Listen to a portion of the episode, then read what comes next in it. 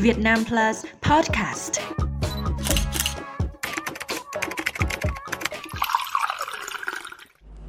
Chào mừng quý vị đã tới với bản tin 60 giây của Việt Nam Plus News.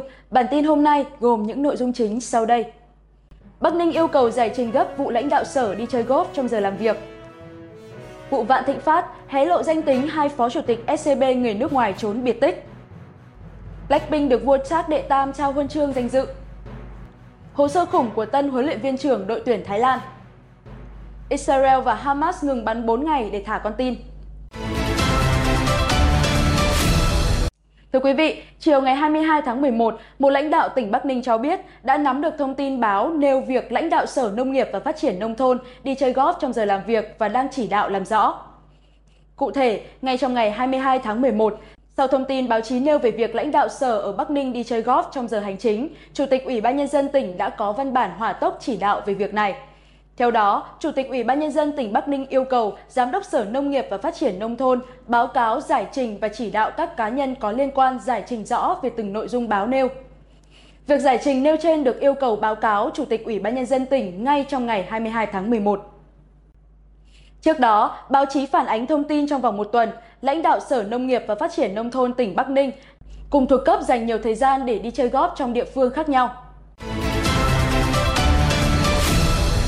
Trong vụ án liên quan Chủ tịch Vạn Thịnh Phát, Trương Mỹ Lan có 45 lãnh đạo cán bộ ngân hàng SCB đề nghị truy tố ba tội danh tham ô tài sản, vi phạm quy định về hoạt động của ngân hàng, hoạt động khác liên quan đến hoạt động ngân hàng, thiếu trách nhiệm gây hậu quả nghiêm trọng. Trong số những người đã tích cực giúp sức cho bà Trương Mỹ Lan có hai người đàn ông ngoại quốc.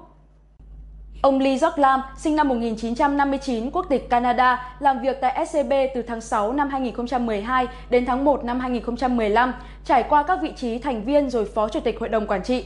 Ông đã ký nhiều biên bản hợp đồng cho 66 khách hàng là các cá nhân, pháp nhân thuộc hệ sinh thái Vạn Thịnh Phát, vay 68 khoản tại ngân hàng SCB, có tổng dư nợ là hơn 53.000 tỷ. Trong đó, tổng giá trị tài sản đảm bảo các khoản vay mà ông ký các thủ tục hợp thức hơn 34.000 tỷ đồng.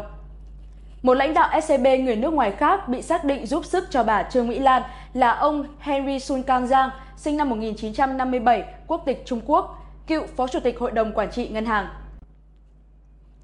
Ông Henry Sun Kang khi nắm chức vụ trên tại SCB đã ký 487 biên bản họp, phiếu biểu quyết của Hội đồng Quản trị, đồng ý cho 356 khách hàng là các cá nhân, pháp nhân thuộc hệ sinh thái Vạn Thịnh Phát vay 602 khoản với tổng dư nợ hơn 577.000 tỷ. Trong khi đó, tổng tài sản bảo đảm ở hiện tại của các khoản vay này chỉ có hơn 115.000 tỷ đồng. Cả hai người này đang bỏ trốn, Bộ Công an đã phát lệnh truy nã đối với cả hai bị can.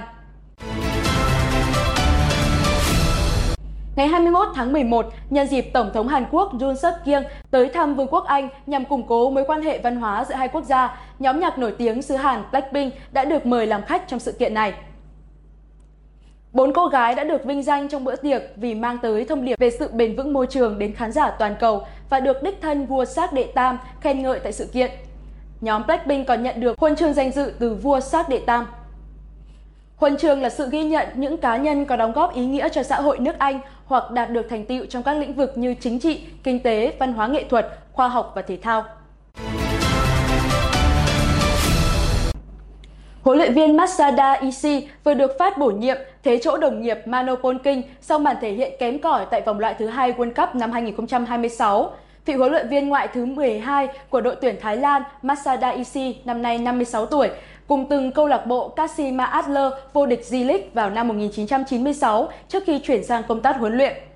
Trong sự nghiệp, ông Ishii lần lượt dẫn dắt 4 câu lạc bộ gồm Kashima Adler, Omiyaza, Nhật Bản, Samut City, Buriram Inaut, Thái Lan trước khi thử sức trên vai trò huấn luyện viên trưởng đội tuyển quốc gia là Thái Lan.